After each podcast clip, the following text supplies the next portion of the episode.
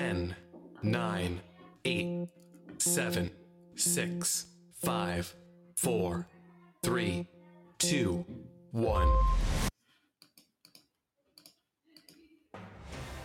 Live from Spain, this is The Drive Home with Harry Waters. Hello and welcome everybody. Um, we already have our guest sitting here waiting. I'll introduce her very, very shortly. First of all, a quick apology. I seemed to enter just a moment ago in tomorrow's Drive Home show, which was uh, which was interesting. When I looked at the top, I said, my name isn't Tom Hopkins Burke. Hang on a minute. I think I must have clicked on the wrong link. Um, but anyway, I am here now, and anybody who's listening, please do feel free to call in, join in and say hello.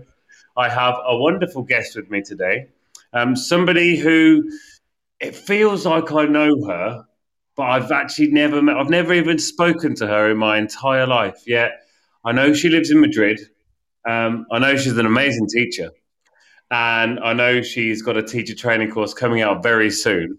But that's enough of a teaser there from me. I'm going to hand over to my guest herself so she can introduce herself properly. Hello there. Hello there, Harry. Can you hear me okay?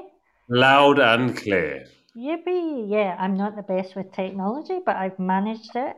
Um, yet another reason to talk about confidence. You just need to try things and get get on with it. Um, yeah, I'm I'm Francesca, and I uh, my company's called Fraser English, um, and I'm in Madrid, and I've been here thirteen years. One of those jobs where, you know, I thought I would come for a few months, and oops, I'm still here all this time later. So yeah, that's me. My wife was actually up in Madrid just the other day, um, yeah. taking pictures, and she said, because we live here in Seville, down in the south of Spain, um, for those listeners who aren't one hundred percent aware of Spanish geography, um, where it's still obscenely hot. You know, it's thirty-two, thirty-three yeah. degrees here at the moment. So um, it's still really not very nice. So my wife went up to Madrid thinking, oh, this is going to be wonderful. It's going to be chilly. Uh, she was wrong, apparently. It's not particularly chilly at the moment. Yes, absolutely. Um, uh, it's still nice, um, but I wouldn't say we've not got those horribly high temperatures that you're talking about. But no, it, it does come to a point now, I think, with um, with our weather in Spain. I mean, I know that Mal, um, who's in listening now, she's moving to Valencia soon, which I think of the three of us, she has chosen the finest climate of all. Yes. Um, it's absolutely beautiful there, but it does come to this kind of time now when it's, you know, mid to late October, start of November. And, you know, people from back in the U K start saying to me, um, oh, I'm so jealous of your weather. Oh, I'm so jealous because, you know, absolutely. In the U K, it's ten, eleven degrees. And here, you know, I'm walking around in shorts and, and flip flops. But uh, yes. yeah, so anyway, enough about the weather. Um We're not here to talk about weather, are we? Um, we're here to talk about confidence and communication. Absolutely. Um, I don't know how you feel about it, but um, I just think confidence is such an important thing in language learning, you know, and I sort of, I guess I've always known this, but I, you know, in the past few years, I've just been thinking more and more about it. Um, and I don't know if you would agree that maybe the most successful students are the ones that just give it a go and can feel confident about their um, skills and not not necessarily the ones that get everything right. You know, I, I don't know if you would agree with me. I I have to say I do one hundred percent agree with you that, you know, within my experience as an examiner as well and as a teacher, um, it's always the confident ones that do better. And it's, it's well, not maybe not so much the confident ones, but the ones who aren't terrified of making mistakes. That's it. Yes, absolutely. Um, and, I, you know, they, I think they can fall into two kind of camps. Um, the sort of the very confident one, but is full of mistakes. That, you know, that isn't good either. But, um, yeah, it's a real shame for the ones that just won't give it a go. Um, so I think that's really what's led me to where I am now, which is trying to create a course around around that idea of confidence and communication and how we just need to keep challenging ourselves to, to improve in, in anything. Um, I mean, I'm I'm nervous here today. It's the first time I've been on, on live radio. Oh my goodness. But by, you know, getting out of my comfort zone um, and just trying it, I'm sure I'll feel great afterwards that, oh, I did it. Like, and it wasn't too bad, I hope. um, so yeah, the idea of sort of regular achievable challenges, um, I think is, is just so important. And I think it kind of leads in, or sorry, kind of stems back to also the movement of demand high in language teaching, where we, yeah. we should push students a little bit more. And I don't think that comes very natural to me. Like I'm, I want to just, I want them to enjoy the class. I want us to have fun. But I, you know, I think I've only grown when I've kind of been pushed. Um, I was recently asked to give give a sort of half hour talk on Facebook about about language learning, and I was terrified before, really, really terrified. Um, but I just made myself do it, and then you know, I, and I feel like that's that's the kind of idea, like regular challenges, um, and so that they know they can do it.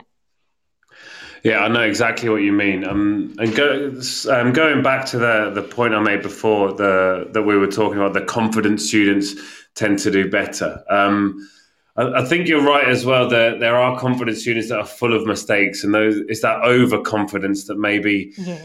doesn't doesn't lend particularly well to to language, um, well, to anything, to be honest. No. Um, overconfidence is never really a good yeah. thing. I, I know that I have. In the past fallen to to being perhaps a little, maybe thinking I was more prepared than I was. Um, so yeah, I, I guess that's a form of overconfidence and, and going into something thinking, you know what, I'm ready for this, I'm ready. And I wasn't ready. Mm-hmm. Um, but usually at the end of it, you know, you come out of it with, I think for me, looking for the positives within that experience. So whether whether you weren't ready or whether you were ready, but at the end of it, when you look back and think, okay, I did learn that from it. And whether it's a good or a bad experience, using that experience to grow, I think is exactly. absolutely You're pushing key. Yourself forward um, every time, you know, we all learn from absolute failures as well. Um, so yeah, and I don't. I'm sorry, Harry, but I'm not sure um, where you've taught uh, in your career, but I, I feel it's quite indicative of uh, of Spanish learners that they kind of lack this confidence, maybe because of a certain age, perhaps, but they have they didn't they weren't imp- encouraged particularly to speak a lot at school, and so now they think they're terrible when they're. A lot of my students have a very high level, but they just really lack the confidence that you would imagine goes along with it. one hundred percent Yeah, yeah one hundred percent And, and it is something, I mean, it is in a lot of other countries as well, don't get me wrong, but here in Spain, I think a lot of it stems from, you know, when they were at school, the and still even now, the, the they're taught at school to learn the grammar first and then maybe learn some vocabulary. And then they have their irregular verbs exam every single year, like every year until like, I had students who were C one, C two level doing an irregular verbs exam. And I'm just thinking, what benefit wow. does this have to you? Like this has absolutely no benefit to you. And yeah.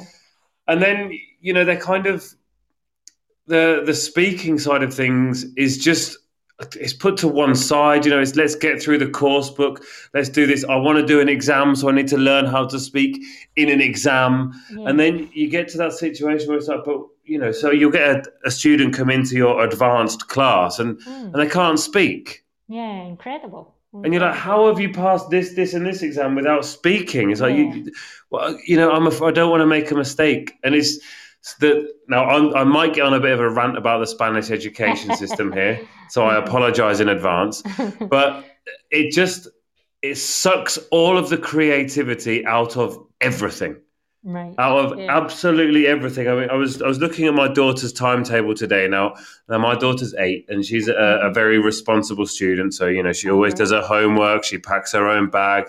You know, she doesn't forget to do her homework. So today I was like, what have you got at school today? And I looked closely at her timetable and she had an hour and a half of language right. followed by half an hour of art. Now, each of her classes is an hour long block. Uh-huh. So what they've done with the art class is they've cut it in half giving them half an hour to draw and then an extra half an hour to the language class. I'm thinking, which eight-year-old student needs six hours a week of language? Yeah, six yeah. hours a week. They have an hour a day, and on two days they have an hour and a half. And yeah. they're just sucking all of the creativity out of them. And when yeah. you take away creativity, you take away your, the ability and the desire to express. And when you're learning a language, you need to express. Yeah, why not do the art in English, or let's talk about it in English a little bit at least. Um, you could combine yeah. the two there, absolutely. Or, or even do your art in Spanish, but actually do some art and do something creative and something open, and not just, here's a textbook, you need to learn from this textbook, and then soon you can vomit this textbook out again. And if you vomit it just right, you might get a five and you'll be able to pass to the next level. Yeah. Um, I, and that I, I was good at that. At school, I did well at school. I was good at vomiting, whatever they wanted me to vomit. Exactly, exactly. And I think it's, you know, we talk about um, twenty-first century skills, and critical thinking is is one of those. You know, there's, you know, collaboration and so on and so forth. But critical thinking is not something Spanish kids know how to do. It's not something they're taught how to do. And, you know, kids need to, kids, teacher, teenagers, adults need to be able to think for themselves. They need to be able to think critically if they're going to gain that confidence in speaking in even in their own language first. You know, mm-hmm. they, they don't even have drama at school. How can you not have drama? Like, it's it's a fundamental part of discovering who you are. It's this discovering how to speak in public. Mm-hmm. They have... Yeah. And and the music, they haven't done music yet this year. They've got it in their timetable, but they haven't done it yet. So... Here in Spain, I think, you know, the confidence is beaten out of them from a very young age. As soon as they kind of go to school, it's like, ah, you're in school. Let's destroy all your confidence with uh, as many exams as possible.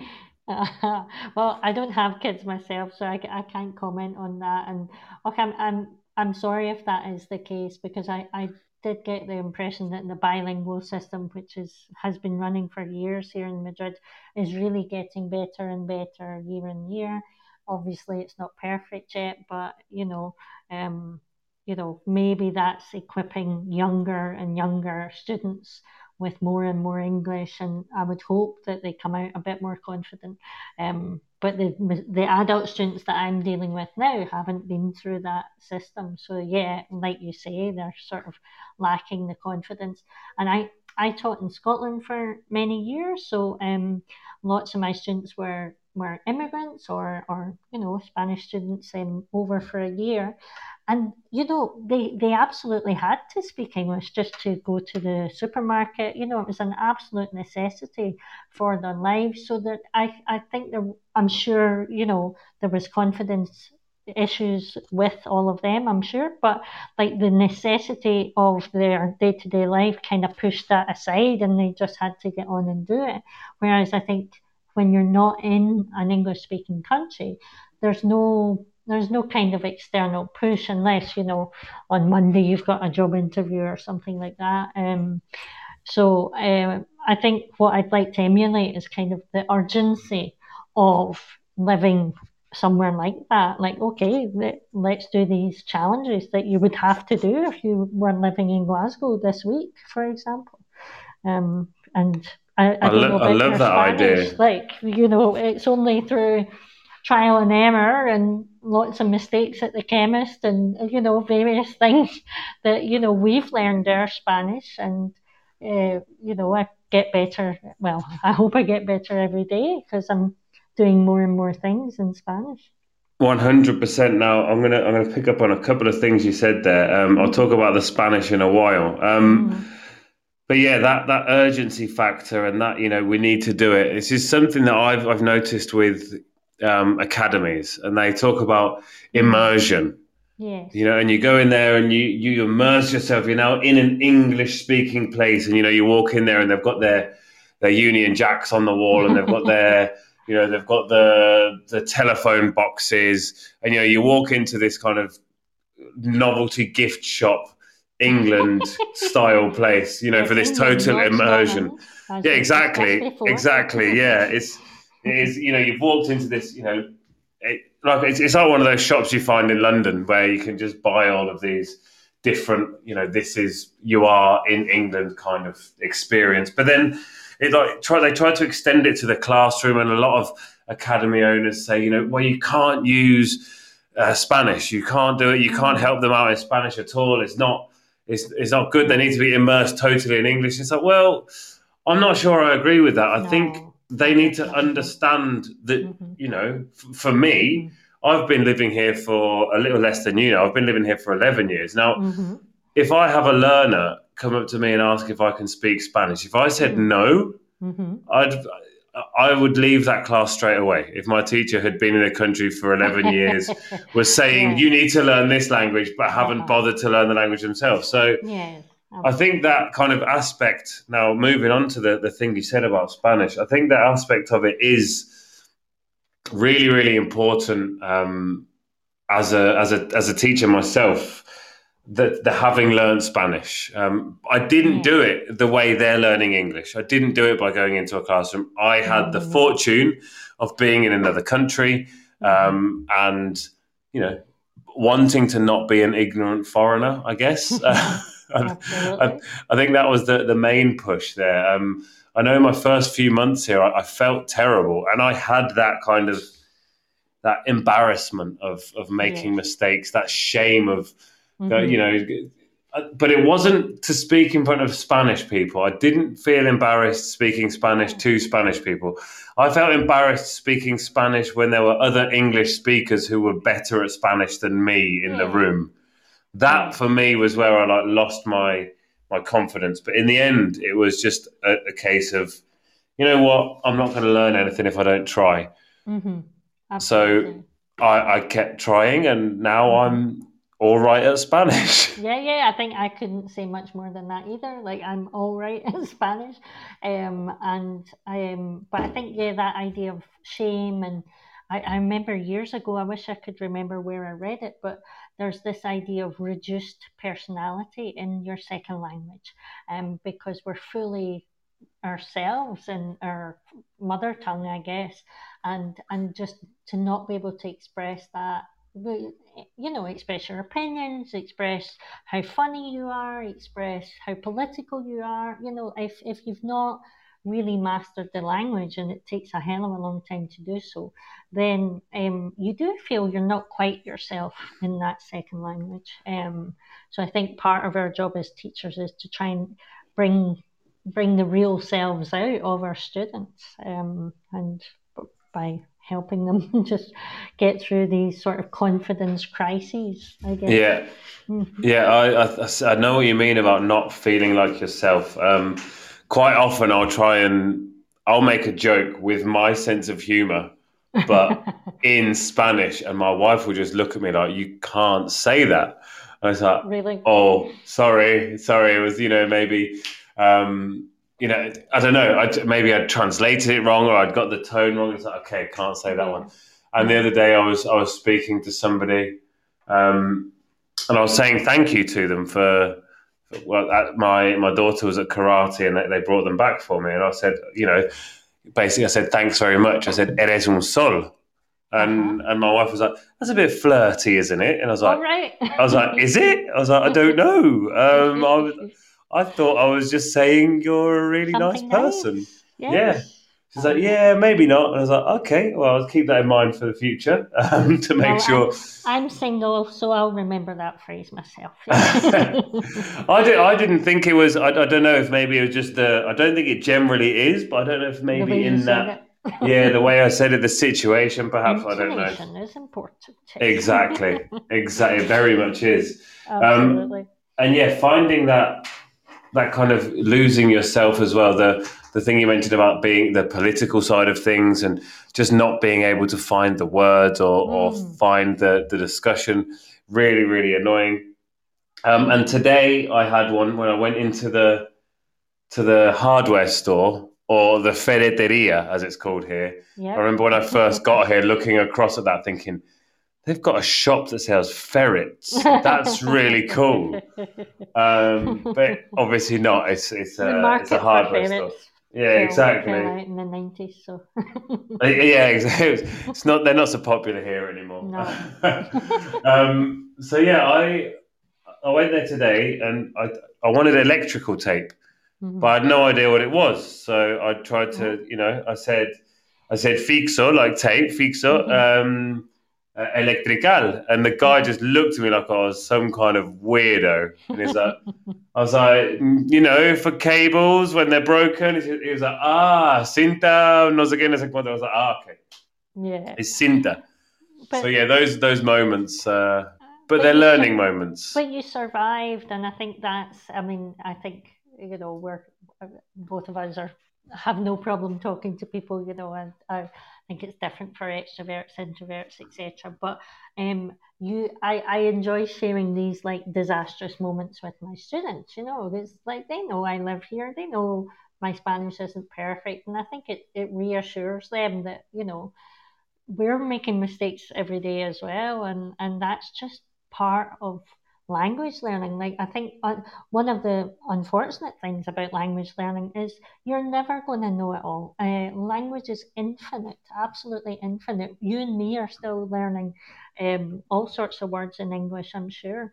Um, and so if you're the type of student that's maybe a bit perfectionist, or you think like there's some magical end goal or some magical level where you will be, you know, um, one hundred percent perfect, that's it's just you're studying the wrong thing. It's not a finite um subject, um so I, I think it does lend itself to that insecurity. Um some of the best teachers I know, maybe um non-native teachers, but they they worry about all the words that they don't know rather than the colossal amount of words they've already learned.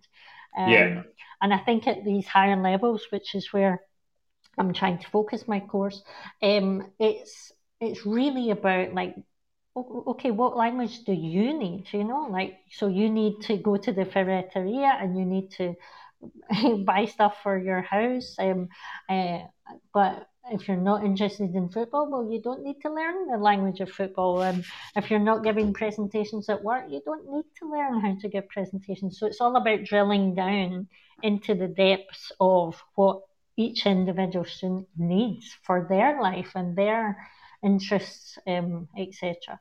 Um, so that's really nice as well, because we can get really personalised um, uh, lessons, and yeah, it's just really, we have a good job, don't we? We really do, and I think that's, that's something I've spoken about a bit with um, a friend of mine um, who was on one of the shows oh, a long time ago now, Jesse.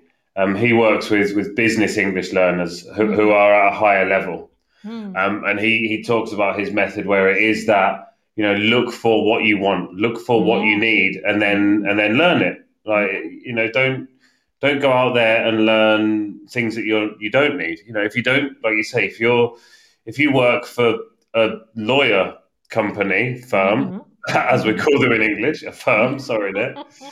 Good good Englishing there, Harry. Uh, yeah, if you work if you work for a lawyer firm, then you don't need to learn, you know, biological science words. You know, you don't need to learn all of that stuff. That's, you know, maybe it's in a business English textbook or something like that that you think, oh well, I have to I have to know this, that, and the other. But you, you really don't. You really don't need to know all of these different aspects of English. They're not essential to you.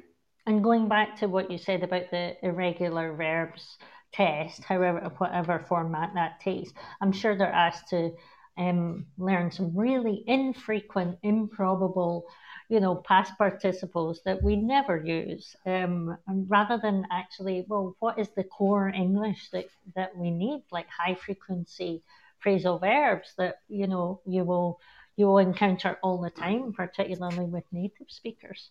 Um, so yeah, it's this kind of curated approach, I guess, to to language learning and, and guiding students as well. Um, yeah, yeah, I think that's that's really it, important. It's quite funny you mentioned that about the um, the irregular verbs test, because I, I do remember when I was teaching in, in a school in the high level the higher level ones, um, and I, I I remember a few of them, and they were really silly ones like a light.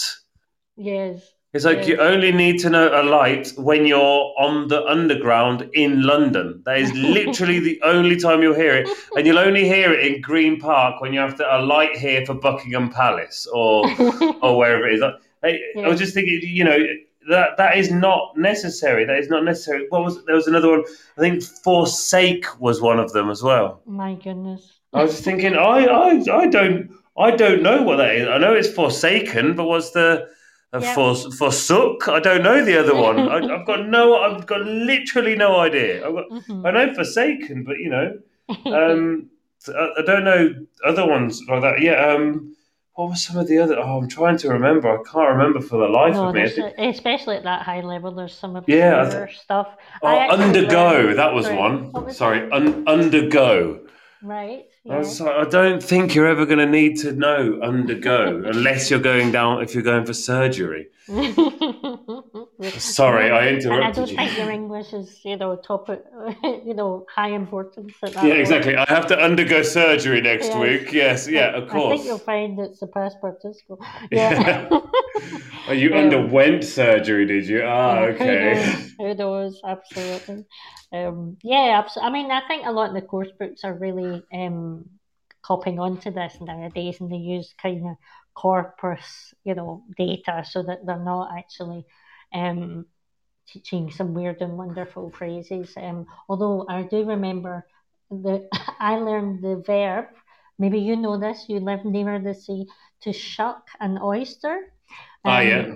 I didn't know that word until I taught it in some upper intermediate book. I was like, what? That sounds weird. Um, I, I don't think my students really needed that word. But No, um, it's not exen- not really essential. I is managed it? Usually, to get to forty without it, you know. Yeah, you usually buy your, your oysters pre... Well, when you're eating them in a restaurant, they're usually pre-shucked. So. Pre-shucked. I don't know if it's a regular verb or not, very I'm afraid. Good uh, word uh, formation there, yeah. Thank, thank you very much. Thank you. You're welcome. Um, that's um, that was that was on my advanced exam. Absolutely. Um, so yeah, just talking about these. Um, I I recently uh, rewatched. Um, I think it was Scrivener doing his Demand High chat um, at an I H conference a few years ago, and he talks about like the doable demand at the level of the student um, and language upgrade and, and things like that. Um, so I think that's kind of what I'm getting at. Also, I did, um, I think I think you may have commented on it uh, on social media somewhere, I did a thirty-day WhatsApp challenge with a lower level. Ah, um, yeah. Yeah, and they... So they were kind of B one, but very beginning of B one. And I only had them twice a week. Um, and I actually didn't see their faces due to some problems with the platform, online platform, of course. They didn't come to class with hands on, although that's an interesting concept. Um, so, um, yeah, I didn't actually see their faces, but you know, you still get a rapport going, and I they could see my animated face in the small small window. But I just thought, at that level, only two hours a week, and saying that you really want to improve but you don't have time, I don't know, I just felt like, well, it's one or the other, so I thought we would try. It was just an experiment, and we did this kind of WhatsApp, well, we had the WhatsApp group going anyway. And I just said, right, every day we're going to do something in English, uh, every day of the week. And I just sent them a challenge in the morning, and they would respond. Um, and it was anything from just send me a photo and tell me tell me who's in it, or send me a voice message. A lot of them really were terrified to do that, but it's something we do all the time, you know, in our own languages. Um, or call a U K number, get some information, just to try a little bit and emulate that, as you said, immersion feeling um, of being in, in Scotland or, or the U K. Um, and it, it, it worked out quite well. Um, yeah, some challenges work better than others, but I'll, I'll definitely repeat it. Um, it's a nice little thing to do. I really do like the idea of that. And um, we're just coming up to the half an hour mark, at which point I'm going to I'm going to pop away for the news. Um, so we'll come back very shortly with the news, and uh, we've got some um, some sponsorship sounds as well. Um, so we'll be popping up with the news now. When we come back, we'll continue. We'll talk a bit about your course. Remember, everybody, everybody listening, feel free to. to send in a message or, or give us a call if you'd like to share your thoughts. And don't forget to give us a little like with the little love heart button there. But we'll be back in about five minutes after words from other people. This is Teachers Talk Radio, and this is Teachers Talk Radio News with Megan Goods. This is your latest Teachers Talk Radio News.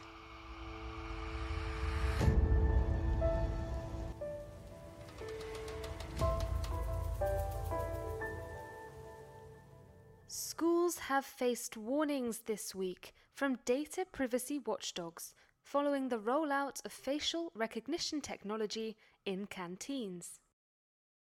The systems were initially installed to be more COVID safe, allowing students to make contactless payments. A spokesman for the schools implementing the new technology said the software makes payments faster, and over ninety-seven percent of school communities had given their consent for it to be used. However, a spokeswoman for children's digital rights group, Defend Digital Me, argued that biometrics should never be used for children in educational settings. No ifs, no buts. It's not necessary, just ban it. The focus group recommended that the least invasive option always be used where young people are concerned.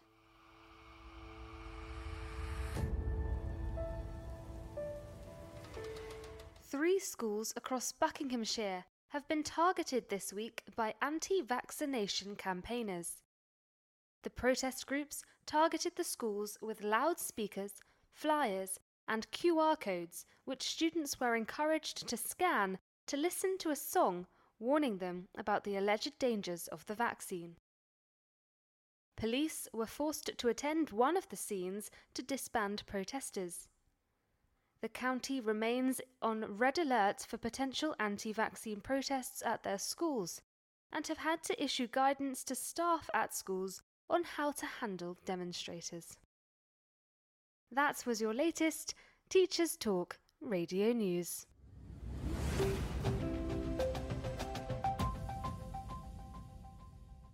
Need support with your phonics teaching? Did you know Oxford University Press now has three D F E-validated programs to help you? Read Write Incorporated. Phonics, Floppy's Phonics, and the brand new Essential Letters and Sounds. Essential Letters and Sounds will get all your children reading well, quickly, using phonics books you may already have in your classroom. Developed by the Knowledge Schools Trust English Hub, it's affordable, easy to use, and makes teaching phonics with letters and sounds more effective. Whatever your school's phonics needs, Oxford has the solution. To find out more and receive support from your expert local educational consultant, visit oxfordprimary.com forward slash phonics. Hello everyone and welcome to the History Hotline, the hottest line for all things Black history and beyond. I'm your host Deanna Lynn Cook, making space for honest conversations about Black British, Caribbean and African history, here to teach you all the things left out of your school books. Make sure you subscribe to the History Hotline on all good podcast platforms. Follow us on social media at the History Hotline on Instagram and at the History H L on Twitter to find out about new upcoming episodes. Do you struggle with people pleasing? Is it a constant battle managing different and difficult personalities? Why not inspire, challenge and empower your team through the Mal C P D Essential Coaching Skills for School Leaders course, or gain practical skills to become a strong and compassionate leader through the Assertive Leadership and the Emotionally Intelligent Leader courses. All Mal C P D courses are accredited by the Institute of Leadership and Management. Find out more at w w w dot mal c p d dot com. Welcome back, everybody. Thank you very much um, for sticking with us there. Um, oh, Yvonne has said something there. Confidence is so important in language learning, and friendly, helpful and patient teachers like Francesca help students feel more confident Uh, giving speaking a go. Couldn't agree more there, um, Yvonne. Yvonne's my friend from Scotland, I have to confess. Um, but uh, it's great to see her here. She's a great teacher. Uh, she has a background in teaching herself. Um, so thank you for your kind words, Yvonne. There you go. But it's also true, she Yay! says. Um, of course it's true. It is true. Um, now, I I know that from, from my teaching um, that for me, one of the first, the most important things is that, you know, students are enjoying themselves. Um, I think that really helps build their confidence. You know, if they're in the classroom, if they're confident, if they're comfortable, then they're therefore going to be more confident as well. Um, I think a lot of that stems from the way teachers um, perceive their relationship with students, perhaps. Now, I remember many, many years ago um, being told, you know, you're there to teach them, you're not there to be their friend. Mm-hmm. Um, mm-hmm. And I just thought, that's a bit rubbish. Like, I, I don't, you know, I don't want to go out for beers with them. They're only yeah. seven and I don't drink. But um, but no, but in all seriousness, I don't, you know, I don't want to hang out with all of my students all the time outside yeah. of class, here, there and wherever. But I do want to like them and I do want them to like me, because yeah. if they don't like me, then they're not going to want to come to class. If they don't want to come to class, when they do come to class, they're going to resent it and they're not going to enjoy it. Yeah. They're not going to want to speak. And like, it, you know, it has that whole um effect of of like the just gathering momentum of getting worse and worse and worse and everything, the snowball effect. There you go, finally the word came to my head there. I was like, something that's gathering momentum and getting worse. Oh, that was it, a snowball. Good job, Harry. Difficult word to remember, that one. Yeah. Um but yeah, I think that it, it really does stem from the rapport that you have with your students to to build that yeah. confidence. What do you think? Uh-huh. I, I, I sort of, I, you know, you and me, we, we love professional development. We enjoy attending conferences. We, you know, read a lot and we try and learn and try to be better teachers. But sometimes I feel like really the fundamental thing that students are after is, yeah, a safe space to learn, um, some fluency, practice, um, obviously a professional teacher, but I think, I think, yeah, that they like their teacher for possibly reasons they can't define, but that, yeah, they have this space where they can say if they don't understand, um, and they can ask the questions they want to ask. And yeah, as you say, if there's not that rapport and friendliness, possibly not best friends, of course, but friendliness and approachability, then they're they're not going to feel like that. Um, so I think I, you know, I enjoy all the new theories and new activities, and I, I do try to sort of improve every day as a teacher. But I think fundamentally, just make make students feel at ease in your class so that they can reach their goals, tell you their goals, and then reach them together. Exactly that. The like you say, I am a, a big C P D fan. Um, I do love developing myself. I do love developing, you know, I love I love reading, I love webinars, yeah. I love training sessions, I, I love all of that. But I think, as you said, the the fundamentals of me as a teacher mm-hmm. haven't changed since mm-hmm. my first class in a CELTA classroom. You know, yeah. the way I went in there, you know, open to for me to learn as well as them yeah. to learn, you know, and and having that approachability, that, you know, you talk about confidence and connections. Now, ha- trying to make those connections with the students mm-hmm. uh, are so, so important to me. Um, and, you know, to build students' confidence, you have to have those connections. You know, there's no good going into a classroom, you know, mid-October and, and still not knowing somebody's name, for mm-hmm. example. You know, they, I know it sounds like a stupid thing, but, you know, learning a student's name in a, in a very, very, like, it, it's so important to them. It's so important to... Uh, to you as well, because mm. you know you, people get into that thing of, oh, I'm really bad with faces. Oh, mm-hmm. I, I just I just can't remember people's names. It's like, yeah, but they're your students. Um, yeah. You don't. it's, there, part there's, yeah. it's part of your job. There's not a whole lot. That, I know it can be difficult. Some people struggle a lot more with with remembering yeah. names and stuff. But there are ways to to kind of remember. you know, make a seating chart, for example, and then the second class you go in, you tell people where to sit, and then you can see who it is.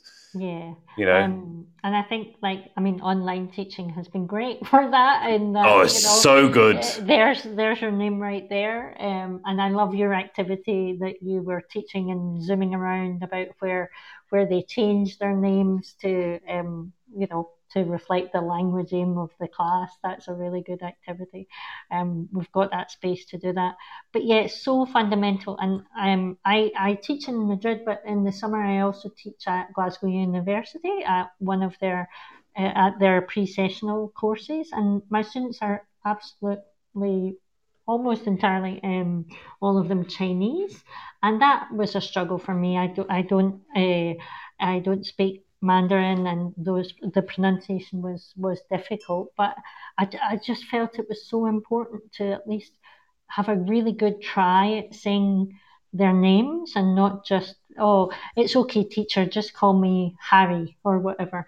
um I, I'd much rather call you by your real name if, if that's what you identify uh, as. Um and okay, it might take me a week, but I'm I'm going to try my best. And I'm sure I got made a mess of a lot of their names, but I just, yeah, your name's such a fundamental part of your identity, and so I think I'm sure you, thing. yeah, I'm sure you weren't confident going no, into that moment not. as well. There you not. went in there thinking, you know, mm. I, I I lived in I lived in China for a year, and ah. it was my it was my second position as a teacher, and. Right. And it was there, so I worked in schools, but also in an academy. And in the academy, they, you know, all of the people who worked there, they were like, my name's Gary, this is Nina. And I was like, is that really your name, Gary? Because, I'd, you know, it might your name might be Gary, which is absolutely fine, but what's your name? And he's like, oh, it's okay, all of the foreign teachers call me Gary. It's like, yeah, but what do you want to be called? Like, tell me your name. And, and I had that in classes as well, but it has that kind of double-edged uh, uh, sword here that, you know, you could maybe go into an English class and they want to have that. They want to change their whole personality. They want to have that kind of English name, um, which is fine. But again, it's how they want to be, you know, how they identify, how they want to be addressed. Um, I did have a lot of... name and not from our needs as... non-Chinese speakers. Yeah. Exactly. And, they, you know, they came, I had a lot of them coming in and just saying, oh, teacher, I don't have an English name. Can you give me an English name? Now, I was like, okay, sure, no problem. You know, I'll try and learn your, your Chinese name first. But then in that, um, in there in the classes, so I was teaching classes of like sixty students. Wow. Um, and there would usually be a good portion, a good ten or eleven of them that wanted a new name.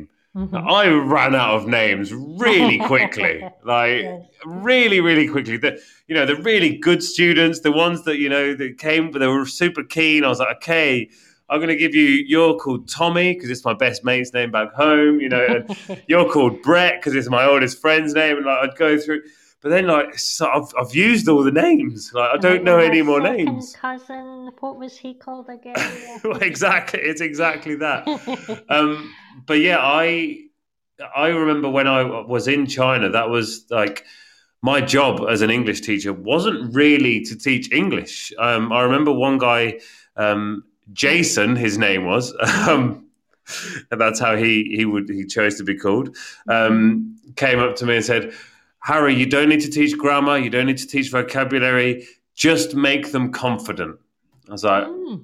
"Okay, just make them confident." Um,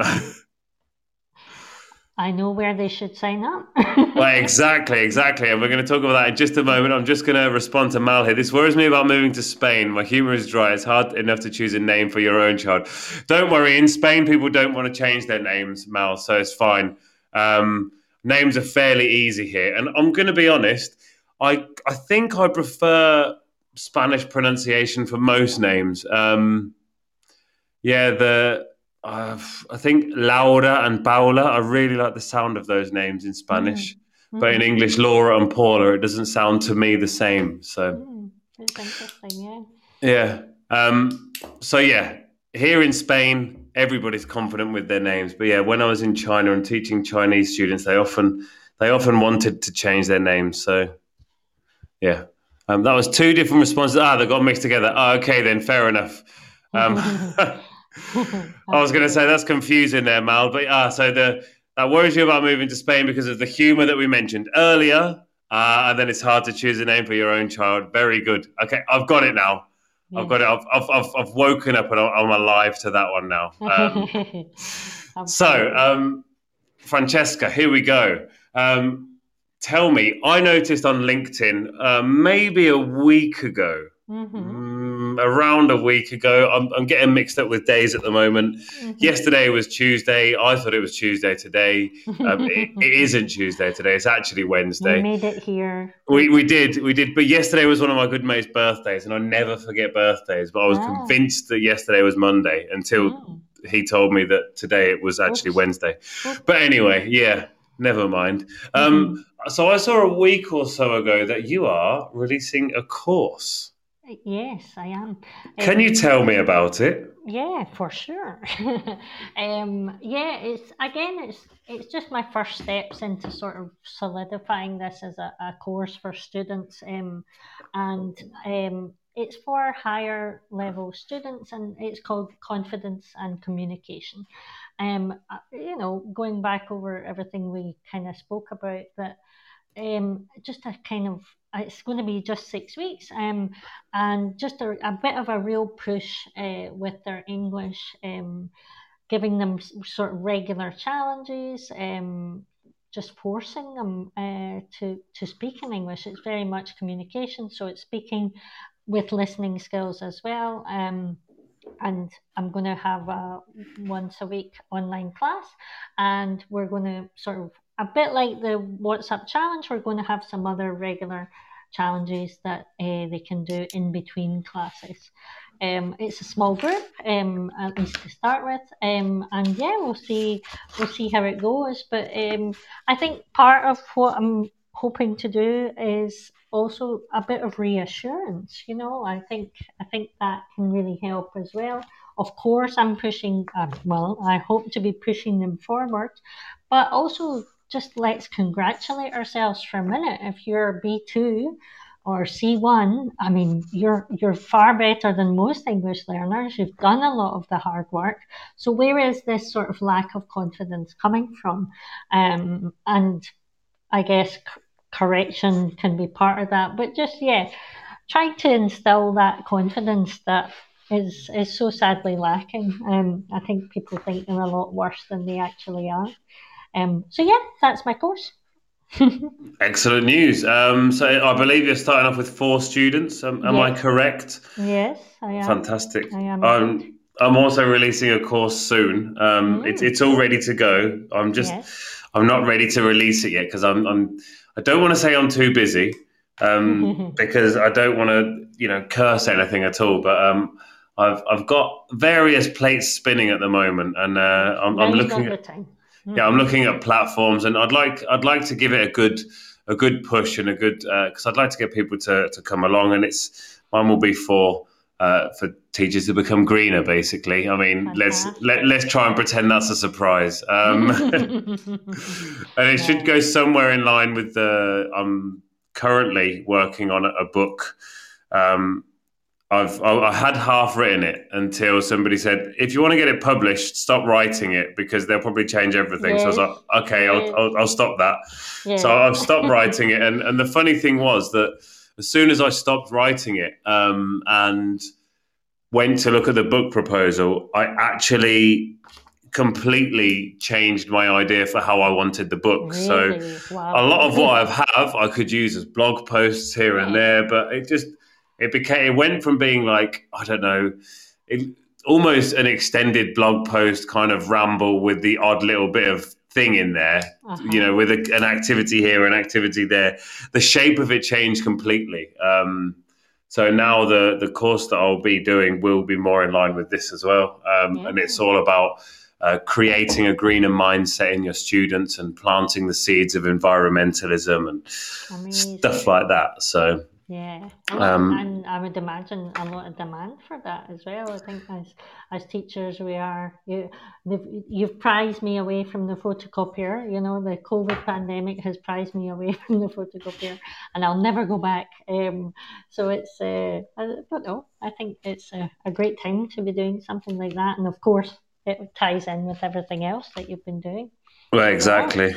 um, yeah, I think, you know, as we mentioned, conferences and so on and so forth, I think I'll speak about it at a few of those that are coming up and, and drop it in there, you yeah. know, because I'm getting to, you know, the, the thing that I've, I'm so happy about at the moment is speaking at these conferences. I'm not getting paid. I'm not getting paid for them because I'm going as me. So I'm mm-hmm. sponsoring myself to go to yeah. these conferences. Yeah. But it is great to be able to speak as Renewable English about something green at these um at these conferences and speak to, you know, like-minded people, people like yourself, um, to to talk about the, these ideas and, and really spread my message. I had a I had a, a chat with a, a coach the other day, mm-hmm. um, and the coach was telling me, oh, you know, the course costs this much, and it, she had no issues with confidence whatsoever. Um, uh, she was like, and yeah, when you get this client, when you get five K from this and five K from that, and wow. I was like, I was like. I just said to her, I'm, I'm really sorry, but I'm just, I'm not,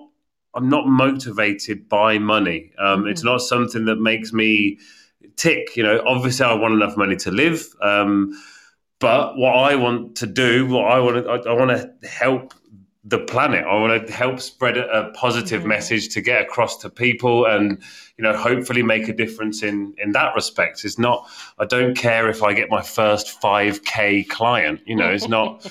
Oh, wow, somebody's going to give me five highly, grand. Highly yeah. unlikely in our industry, I would say. Well, exactly. That's what I was saying. I was like, you do know that I, I work in, in English teaching, you know. And, you know, so, you know, I was looking at building this course and what it would be. There would At first, it would be synchronous, but I'd have mm-hmm. t- um, four weeks with each one with a two-hour online class in it, and then the rest would be done asynchronously. Yeah. So um, when you've done your course, I'm going to be asking you more about that for Absolutely. Some tips and tricks, because the thing that I've also found as well with what I'm doing is it's not just um, it's not just for E L T. I've found a lot of like my friends who are teachers in the U K are saying, oh wow, that was actually really useful for my class as well, and I, I used that in this class here, and I was like, wow, it actually is something that's, you know, has a global appeal. But yeah, for sure. Um, for sure.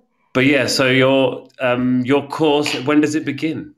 So it's going to start in November, the fifth of November. I've got a couple of sign-ups already. So um, and I was really pleased because speaking to them, they they had exactly the problem that I hoped to solve, you know, and that's, you know, they talk about ideal client, et cetera. Um, one of my new students is talking about how she's uncomfortable in English, and that's the word she used, and that's why she was coming to me. And she's got a fantastic level, but just, yeah, let's polish that up. Let's see, let's give you the confidence in what you know and push you into what you need to know. Um, so, yeah, I'm rearing to go, and I'll let that's... you know how it goes. and And how can people find out more about this course? Oh, uh, funny you ask. Well, um, yeah, I'm on uh, social media as Fraser English. That's my mother's maiden name, a very Scottish name. Um, so yeah, you can find me on LinkedIn or Fraser English at um, Instagram and Facebook. Yeah, I'm kind of trying everywhere at the moment. Um, so that that'd be great. Get in touch. I know the feeling. It's exhausting, isn't it? Yeah. Like, but the worst is that one already. Yeah, the worst is for people like you who I follow on everywhere, and you follow me on all of the different social medias, and it's just like you must get so bored that you're like, oh, there's Harry, uh, there he is again, uh, there he is. You know, I try and vary it a little bit, you know, particularly LinkedIn to Facebook, but my Facebook and Instagram are just, you know, a carbon copy of each other, even though one's aimed at teachers and one's aimed at students, but. Um, yeah. Yeah, yeah, it's fine. And thanks it, for all your support on socials, by the way. It's been it's been very supportive. Thanks. Well, it's something we talked about a couple of weeks back um, with Bhavna, talking about our marigolds. Um, mm. Marigolds are well, they, when they grow in your garden, they they encourage growth of other plants, basically.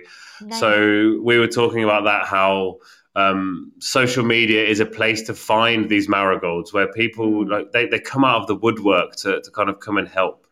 Um, yeah. And like support and just, just be there and be like, hey, what you're doing is really good. I really like what you're doing. And, yeah. you know, and it gives you that confidence. Yeah. Um, and it's not to... false. It's not false praise. I like, I wouldn't con, com, I wouldn't comment on your socials falsely. Like, it's, it comes from a genuine place, you know? Exactly. We're all, well, we are teachers after all. We, we like helping and, um connecting, and it's it's just really nice. And as you said at the top of the show, like, I do feel like I know you. I feel we have had a connection, even though this is the first time we've spoken. It, it, it's it's so bizarre because um you know we always we've talked mentioned conferences a lot, and mm. you know, that would be the place where you go and you meet somebody. You know, oh, I've met this person now, and then you don't see them for another year or two years or whatever. Mm-hmm. Um, But yeah, I think the last face-to-face conference I went to was Fase in Madrid, um, maybe in twenty nineteen. But yeah. anyway, um, so, you know, I, I saw people there and I met some people there. But since then, I've met so many people. Amazing, isn't it? Yeah. It's absolutely yeah. insane. I've met so many people online. It's, it's absolutely incredible. It's really... you know, broaden my horizons, and I've learned so much, and particularly mm. within the kind of green E L T bubble as well, um, yeah. which is expanding slowly. Yeah. Um, I've learned a lot, and and um, yeah, diversity. I was so ignorant before. I was so ignorant before about, you know, lack of diversity in materials and so on mm, and so forth. Absolutely, yeah. Um, I didn't think at all, like even when I was creating my own materials, I didn't think enough about mm-hmm. these kind of things. And, you know, it's something that I've realized, exactly, something that I've realized now, that when I'm creating stuff, I look much more closely at the mm-hmm. at the images. I look much more closely because how can, you know, how can we encourage confidence if people can't see themselves reflected in the materials? Mm-hmm. Absolutely, yeah. Um, um, you know, you talk. We talked about um, students who students who don't have confidence in English whatsoever because yeah. you know they don't do this and that. But there's also people who don't have confidence in themselves because, as I say, they don't see themselves reflected anywhere. So, you know, as teachers, it's our job to to help with that and to kind of bring that out a little bit more. And to reflect the real world that we live in. And exactly. These are the people who are our family and friends and, you know. Exactly. It's good to see that gaining ground, that diversity in E L T.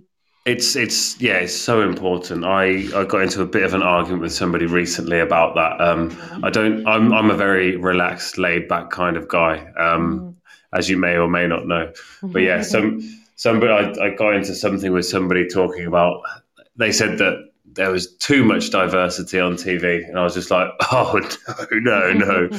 You did not just say that. Um, yeah, they I walked into that one, yeah. Yeah, they walked into that one. And I, you know, I, I had to grab a soapbox so I could get up on my high horse to. Um, give me two, give me two. Yeah, I was just like, yeah, I was like, you, that's not okay. Um So I am going to, uh, we're going to shoot off for the, the news and adverts for a quick break. And when we come back, we're going to talk about confidence in teaching, not just in the students themselves. Um, and I'm going to ask you some quick fire questions, if that's okay. Oh, my goodness. Don't worry. They won't be too bad. I'll feel confident. It's fine. Exactly. Be confident that I won't throw in a stinker. Okay. Um, right then. So we'll be back in about five minutes, everybody. Time for you to shoot off and grab yourself a glass of water or pop to the toilet if need be. This is Teachers Talk Radio, and this is Teachers Talk Radio News with Megan Goods.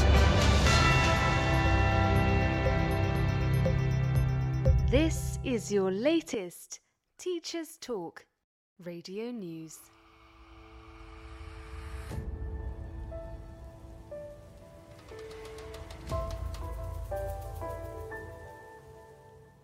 Schools have faced warnings this week from data privacy watchdogs following the rollout of facial recognition technology in canteens. The systems were initially installed to be more COVID safe, allowing students to make contactless payments.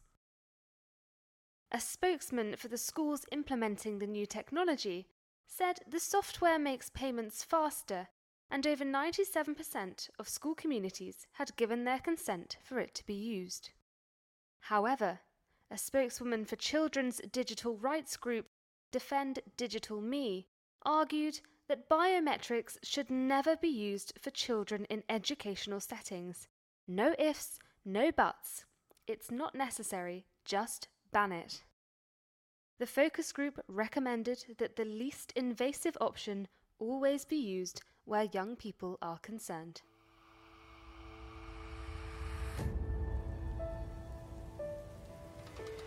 Three schools across Buckinghamshire have been targeted this week by anti-vaccination campaigners. The protest groups targeted the schools with loudspeakers, flyers, and Q R codes, which students were encouraged to scan to listen to a song warning them about the alleged dangers of the vaccine. Police were forced to attend one of the scenes to disband protesters. The county remains on red alert for potential anti-vaccine protests at their schools and have had to issue guidance to staff at schools on how to handle demonstrators. That was your latest Teachers Talk Radio News. Need support with your phonics teaching? Did you know Oxford University Press now has three D F E-validated programmes to help you? Read Write Incorporated. Phonics, Floppy's Phonics, and the brand new Essential Letters and Sounds. Essential Letters and Sounds will get all your children reading well, quickly, using phonics books you may already have in your classroom. Developed by the Knowledge Schools Trust English Hub, it's affordable, easy to use, and makes teaching phonics with letters and sounds more effective. Whatever your school's phonics needs, Oxford has the solution. To find out more and receive support from your expert local educational consultant, visit oxfordprimary.com forward slash phonics. Hello everyone and welcome to the History Hotline, the hottest line for all things black history and beyond. I'm your host Deanna Lynn Cook, making space for honest conversations about black British, Caribbean and African history, here to teach you all the things left out of your school books. Make sure you subscribe to the History Hotline on all good podcast platforms. Follow us on social media at the History Hotline on Instagram and at the History H L on Twitter to find out about new upcoming episodes. Do you struggle with people pleasing? Is it a constant battle managing different and difficult personalities? Why not inspire, challenge and empower your team through the Mal C P D Essential Coaching Skills for School Leaders course, or gain practical skills to become a strong and compassionate leader through the Assertive Leadership and the Emotionally Intelligent Leader courses. All Mal C P D courses are accredited by the Institute of Leadership and Management. Find out more at w w w dot mal c p d dot com. We are back into the home stretch. Um, so, before the break, um, we mentioned confidence in teachers. Yeah. Um, is it important? If so, why? If not, why not? Um, I think it is important, um, but I think you never quite fully get it. I don't know if you're anything like me. Um, I don't know. I'm, I, I have. I do have a certain level of confidence. I hope I'm a good teacher. I've, I've been teaching for a long time now, twenty-one years. Oh my goodness. Um, but. I don't know, that feeling of sort of I could do better kind of never goes away. Um, so I guess I should practice what I preach and sort of um, be happy with with what I already know. Uh, I don't know if you feel the same. Do you still get that kind of panic before a new class, or what am I going um, to teach them tomorrow? Or I, I tell you what, um, I, I I I love teaching. I'm I'm a bit of a A freaky for it. I'm, I'm, I'm a teacher geek. I yeah. there's there's no there's nothing for me like the buzz of teaching a class. Absolutely. Now, I've been incredibly fortunate um, over the last few years to be working with Pearson and B B C's live classes, yeah. which is um, basically we connect with classes across the globe. Um, so we'll have ten classes in a, a, a Zoom meeting with ten different classes across the globe. So maybe Poland, Russia, India, Brazil, okay. Mexico, like so all of these different places, all of these different people with, you know, a similar age, but different um, different abilities, you know, different areas where they're not as strong, different areas.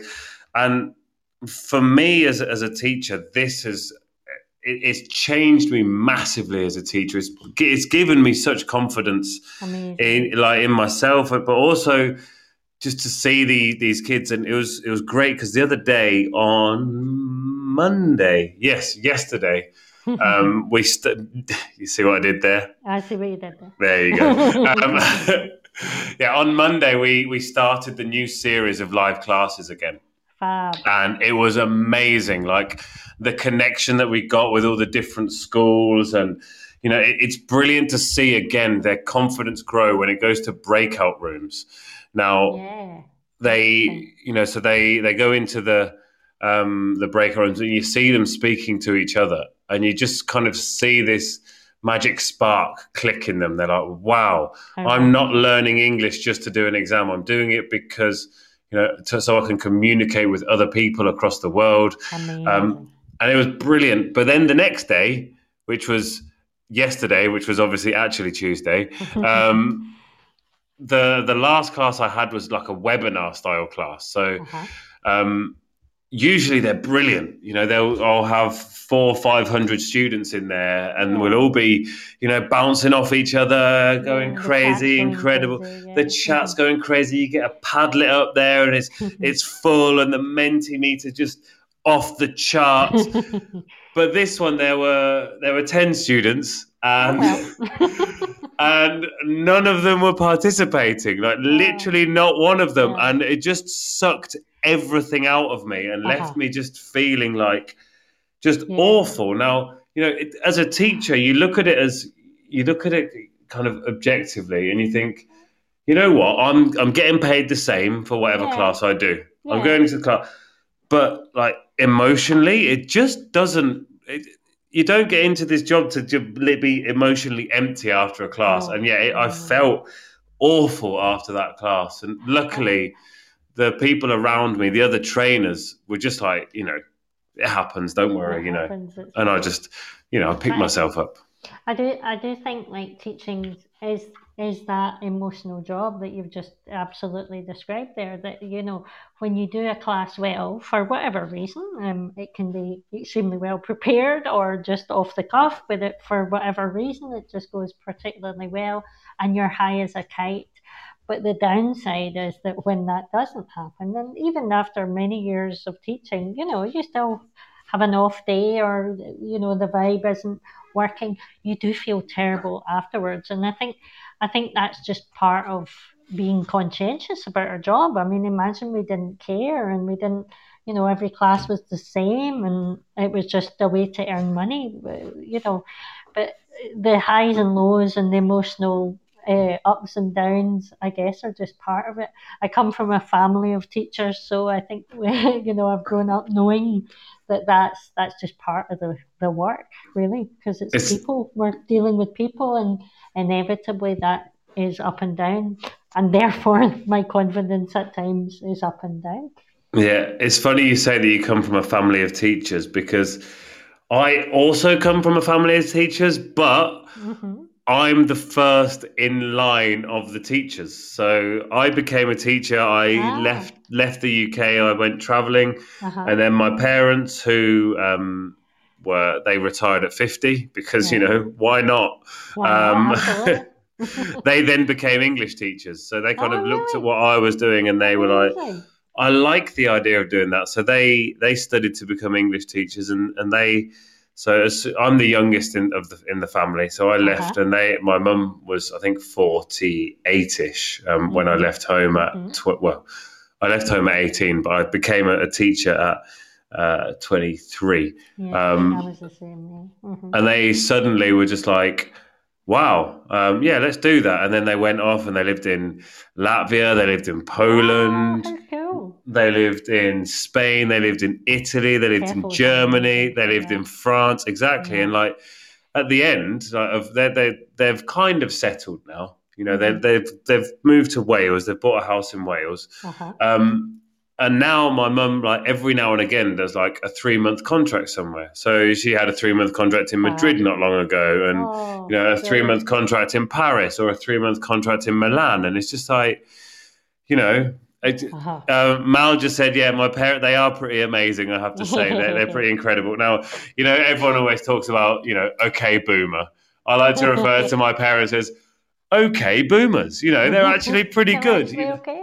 Sorry. They are. They're really good. They're they're they're plant based. Um, they they grow all their own produce at home. They've um, they're they're my kind of people, I have to say. And I'll tell you what, my dad hardly ever washes his clothes, um, which maybe isn't the best thing in the world, but you know, it's it's good for the environment. Very, yeah, very good for the environment. Yeah. He doesn't like people very much either, so it kind yeah. of keeps them away. So that's yeah. always a, a good thing for him, I guess.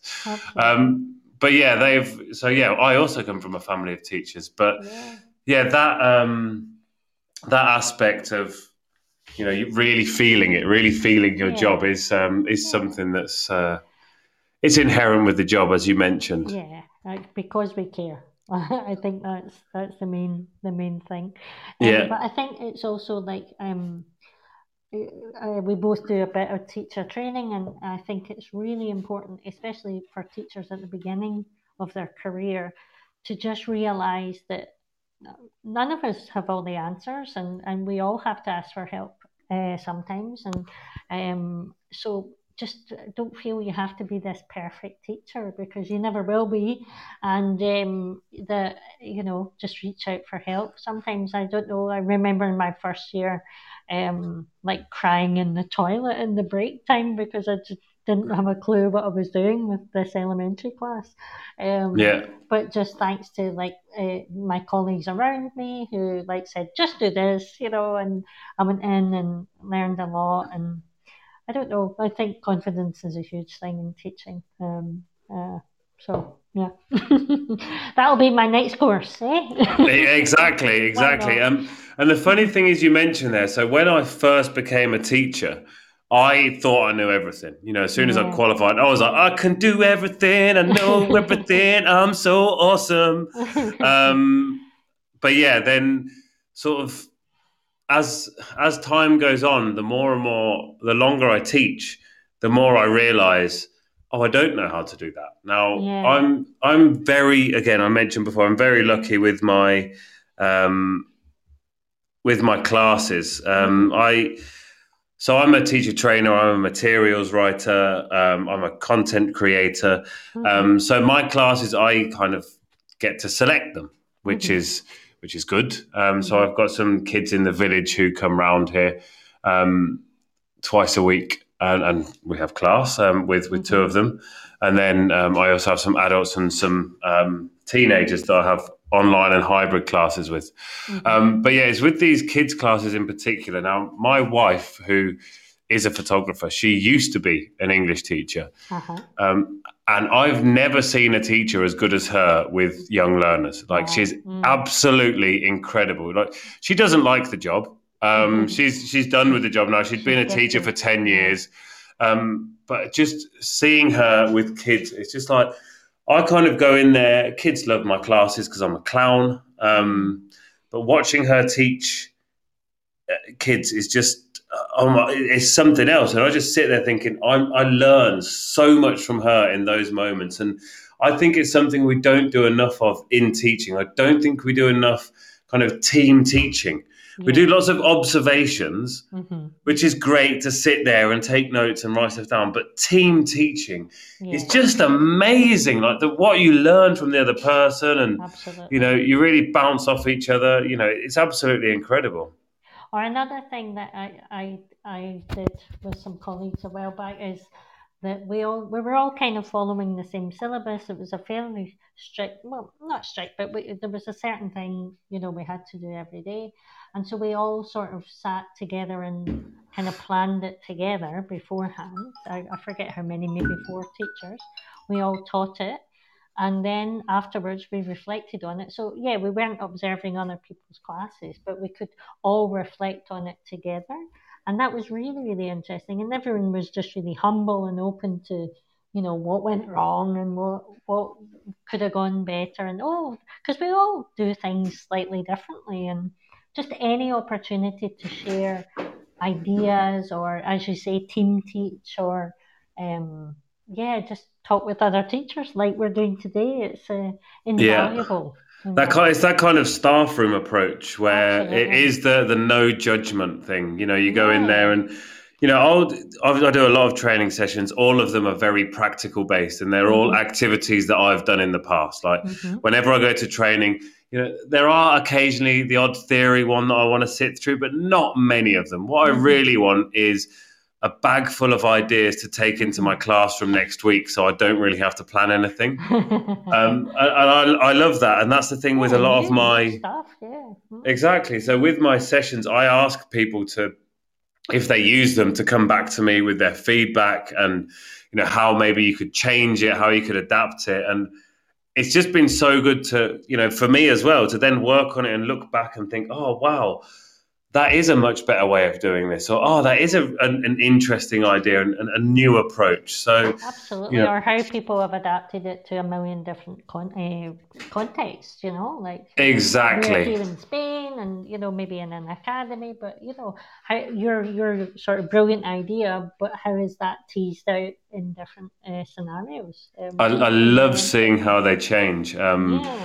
One of them, in fact, I, I was watching Charlie's Lessons. I'm, I'm a huge fan of, of Charlie's Lessons. Oh, I, I was, do follow him. He's fabulous. It's really, really good. Um, and I was watching one of his videos. Well, I've seen them all because um, I'm, I'm a bit of a fanboy. Fan but I was watching one of them, and uh, and it was about his speaking activities. It was ten speaking activities, and one of them I saw, and I was like, I recognise that, but he'd kind of adapted it, you know, and he'd changed it around a bit. It's the hmm. why is there a monkey in your bag one.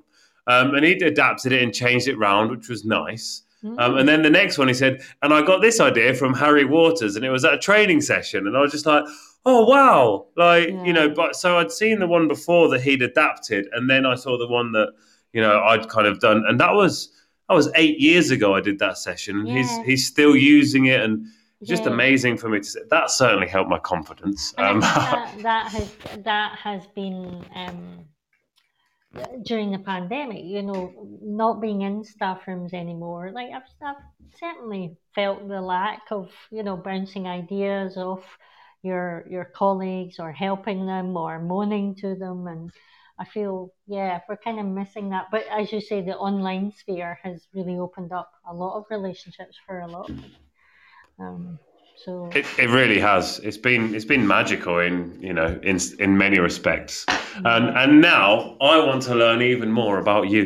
Oh, okay. So I've got a quick fire quiz. Some of it is teaching related, some of it is not. Um, so first of all, what was your favourite subject at school?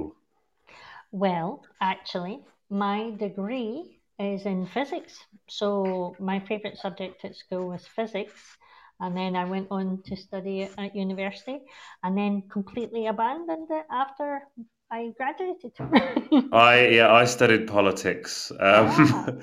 um, and that's something that I'm actually, I I think is something that we don't teach enough of at school. Yeah. I think we really, really need to encourage our students to become more politically active. Yeah. You know, we, we talk about, oh, this needs to change, that needs to change. Well, kids hate politics, um, and yeah. you know we can get kids involved in politics now with you know the the youth environmental movement. It's a really easy stepping stone to politics. So anyway, that, that I've only given you one question. You've already sent me off in another direction. What am I to do? Okay, it's not your fault. It's definitely no. my own fault. I apologise. Um, what did you want to be when you were growing up? Um, lots of different things. Um, I think I wanted to be an astronaut. I wanted to be a dancer. I definitely wanted to be Wonder Woman. Um, you might have seen that photo on my on my mm-hmm. socials recently. Um, yeah, and I definitely didn't want to be a teacher because my mum and dad were teachers, and it looked like really hard work. Um, but here we go. Here I am. You made it. Yeah. Made it, yeah. That looks like hard and rewarding work. Oh. I'll do that. Yeah, brilliant. Sign me up. Um, next question. Where is your happy place? Oh, I think I'm very lucky. So I've got an Italian name, but as you know, I'm Scottish. Um, so I think I've got various happy places. If we think of real, like physical places, I feel at home in Madrid, I feel at home in Glasgow, and I also feel at home in my grandfather's village in Italy. So I'm very, very lucky. You have many happy places. Many yeah. happy places. Mine's wherever I can do yoga for half an hour, and then I'm happy. Um, which I noticed the other day at yoga. Um, that so the the first couple of days I went back to being in the kind of in the the, the yoga place. Yeah, so I've been yeah, doing it from home. Yeah, I've been doing it from home for eight for, for years now. Um, but I went in there and I noticed, I counted that there were eight planes flew over in the hour and a half I was there. Really? Um, but wow. but but when I went back the second time, I only noticed two of them. So I'm guessing I'm doing better because they won't have cha- the number of planes won't have changed. It will only have increased. I just I was just I was in my moment rather than that. Um, in your zone, yeah. Well, exactly. To respond to what you've just said, I, I also love dancing, any type of dancing. There you go. And I used to run Scottish dance events in Madrid, so I'm hoping to get back to that in the new year. That's my side hustle. Um, Excellent. Yeah. So if you're ever in Madrid, come and join us. I love dancing as well. I'm an awful dancer, um, terrible, terrible dancer, which is um, obviously amplified by the fact my wife is also a flamenco dancer. You know, right. she has many, she has many skills. Um, she's one of those. Yeah, she's one of those annoying people that's really good at everything. Like she's really good at everything. Yeah, so unfair. Um, It's like, what can I, I must be better at one thing at least. Apparently I'm better with computers, um, according to my daughter. Um, there you go. What is, um, well, I was going to ask you your hidden talent, but I don't think it's very hidden because it, it, it's dancing is one of them, I imagine. Yes. Yeah, that's it. I don't think there's anything else. I mean, well, there, there might be more. Um, what is your... Good, I'm very good at smiling at dogs. Is that a talent? I, I, I think it can't not be a talent. I mean, who... You know, I've practiced yeah. for many years and I'm now really amazing at it. Yeah. It's a skill now rather than a talent. Exactly. um, next, next question. What was your first job? My first job... Um, my very first job was I was working uh, when I was fourteen, fifteen. I worked uh, with my aunt and uncle in their um, card and gift shop. Um, that was my wee Saturday job, and I felt all grown up earning money for the first time. Oh, uh, yeah, being able to buy your own sweets, which yeah. then became cider. Um, Were you there? Yeah, I think I might have been. I was just in the north. I was working in Pizza Hut, but, you know, it was, uh, I think I, I was definitely in the same mindset. Absolutely. What was your first ever concert? My first ever concert... Um, was probably, um, well, the first one I can really remember was Tea in the Park, the very, very first Tea in the Park, which is a Scottish music festival. Mm-hmm. Um, and uh, my favourite band at the time, and maybe now, were Crowded House, who came all the way from New Zealand, I think I'm getting that right, yep. to my hometown of Hamilton, Scotland. So, um, oh, well, home of the Academicals. Yes, home of the Academicals, um, who did not sing at the festival. But um, good. So yeah, I just walked down the road to see my favourite band in the world. So that that's pretty cool. Yeah. Did they bring the weather with them? I I don't remember it pissing down, so I think yes, they did. um, very good. Um, what is your most used emoji? My um, I think the the. Face with the hearts for eyes. Ah, yeah, I know the one. I think that's yep. probably up there on mine. I think my, my most used one, however, is face palm. yep. Yep. But how, the the first on my list of most used is Facepalm. The second one is Hearts for Eyes. So, oh, well, yes, um, we're on the same page, more or less. Exactly. Um, next one. If you could change your name, what would you change it to? I'm really quite lucky that I like my name quite a lot, um, Francesca. So, um, I've, but I've always liked the name Alessandra as well. So something Italian, yeah. Very good. What about you? Uh, oof. Oh, I don't know. I, I used to like, because my middle name is is Alexander. Mm. I used to like the idea of being called Alexander instead of Harry, but mm-hmm. um, it makes life a lot easier now in Spain when like, people say, you know, what's your name? I'm like, Harry, como Harry Potter. You know, of the, course, of course. Because yes. Otherwise, you know, they think I'm Javi or something like that. Yes, um, yes. Next question. What are you reading right now? Not right now, because if you're reading right now, I'd be quite offended.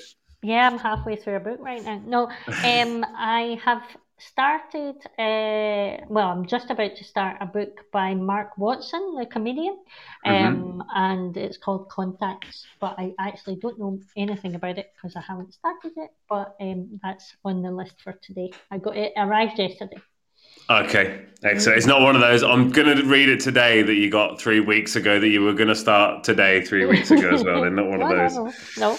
no. um, if you had to eat one meal forever, what would it be? Bad he says, bad. Using the second, second conditional. If I had to eat one meal forever, it would be pasta. I mean, I practically eat it every day as it is. No, not exactly. But yeah, obviously coming from an Italian background, eh, pasta has always been big in my life. And you can do a lot with pasta. So that's what I would say. There you go. Um, I think that's a bit of a cheat there, but I'll let you I'll let you get away with it as you're the guest. Thank you Just, very much. Yeah, because you can do so much with pasta. There's also so many different pastas. It's like, exactly. yeah, I'll let you I'll let you have it. I'll be here the rest of my life, yeah. Next question. Who would play you in a movie? Now, I have a theory about this, um, that we all have a good look-alike and a bad look-alike. Um, so I'll tell you my story. Um, I've, I was, someone once uh, told me I looked like Salma Hayek, um, and that's amazing. I mean, she's really attractive and everything.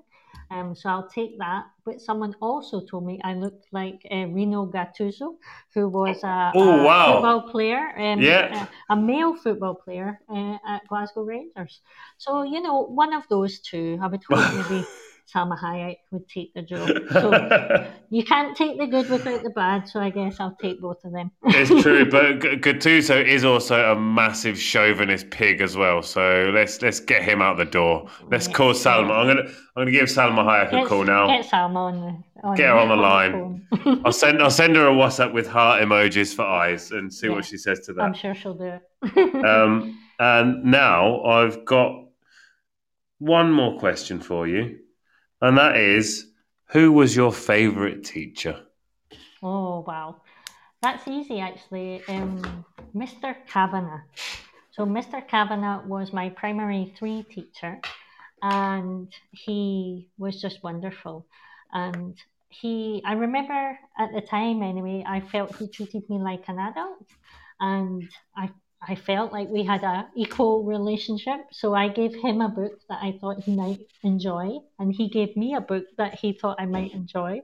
Um, and yeah, he was just an absolutely amazing uh, teacher. Um, so yeah, it really stays with you for life, doesn't it? It has such a massive impact, like your favourite teacher. I I can remember like all my favourite teachers from school. Um, I can remember moments with them in class, like... Yeah. You know, you don't remember those moments in class where they sat down and they taught you how to do a quadratic equation. They're not no. the things that you remember from school. No. They're not the, the loving memories you, you get from For school. Sure. You remember the time when Miss Kennedy tried to hypnotize you, um, failed on you, but actually succeeded with your best mate. And it was hilarious because, you know, she had him clucking like a chicken, which was probably really unethical. But... Um, it was also hilarious, so it didn't really matter. Um, That's a whole no- other spin-off podcast you've got there. I, th- I think so. And nobody had mobile phones then, so they couldn't record it either. So, well, we had mobile phones, but the Nokia fifty-one ten, while it had Snake, it didn't have video recording capabilities. Absolutely. Um, but yeah, I also remember like back to Miss Derby at lower school. And again, it was that, it was the way in which she treated me. Um, it really, it really did build my confidence, you know, that yeah. it was the, you know, Harry, you can do it, Harry, you know, what do you yeah. want to do? Well, you can do that. You can do that. It was just yeah. amazing to have. Um, a bit of reassurance. Yeah, exactly. That was amazing to have. Um, And you've been amazing to have, I, I have to say. It's been lovely meeting you, getting to know you a bit at the end there. Yeah, um, the next time I'm up in Madrid, I think I'm going to be up in Madrid for the Puente de Concepción, which ah. is the, the the public holiday in December. Um, when my yeah my daughter will be off school then. I mean, being a freelancer, I, I get to choose my holiday, so hopefully I'll be able to actually have one. Um, yeah. And yeah, I'll give you a shout and we can great. we can hang out. That'd be great. Thank you very, very much for inviting me on. It's also been fabulous getting to know you a bit more, and I hope we can speak again soon. I hope so too. Thanks everyone for listening, and I'll speak to you next week with our C O P twenty-six pre-C O P twenty-six special. So join us next week, and uh, yeah, we'll see you there. Bye-bye. You've been listening to Teachers Talk Radio. Tune in live and listen back at t t radio dot org. We look forward to hearing from you next time.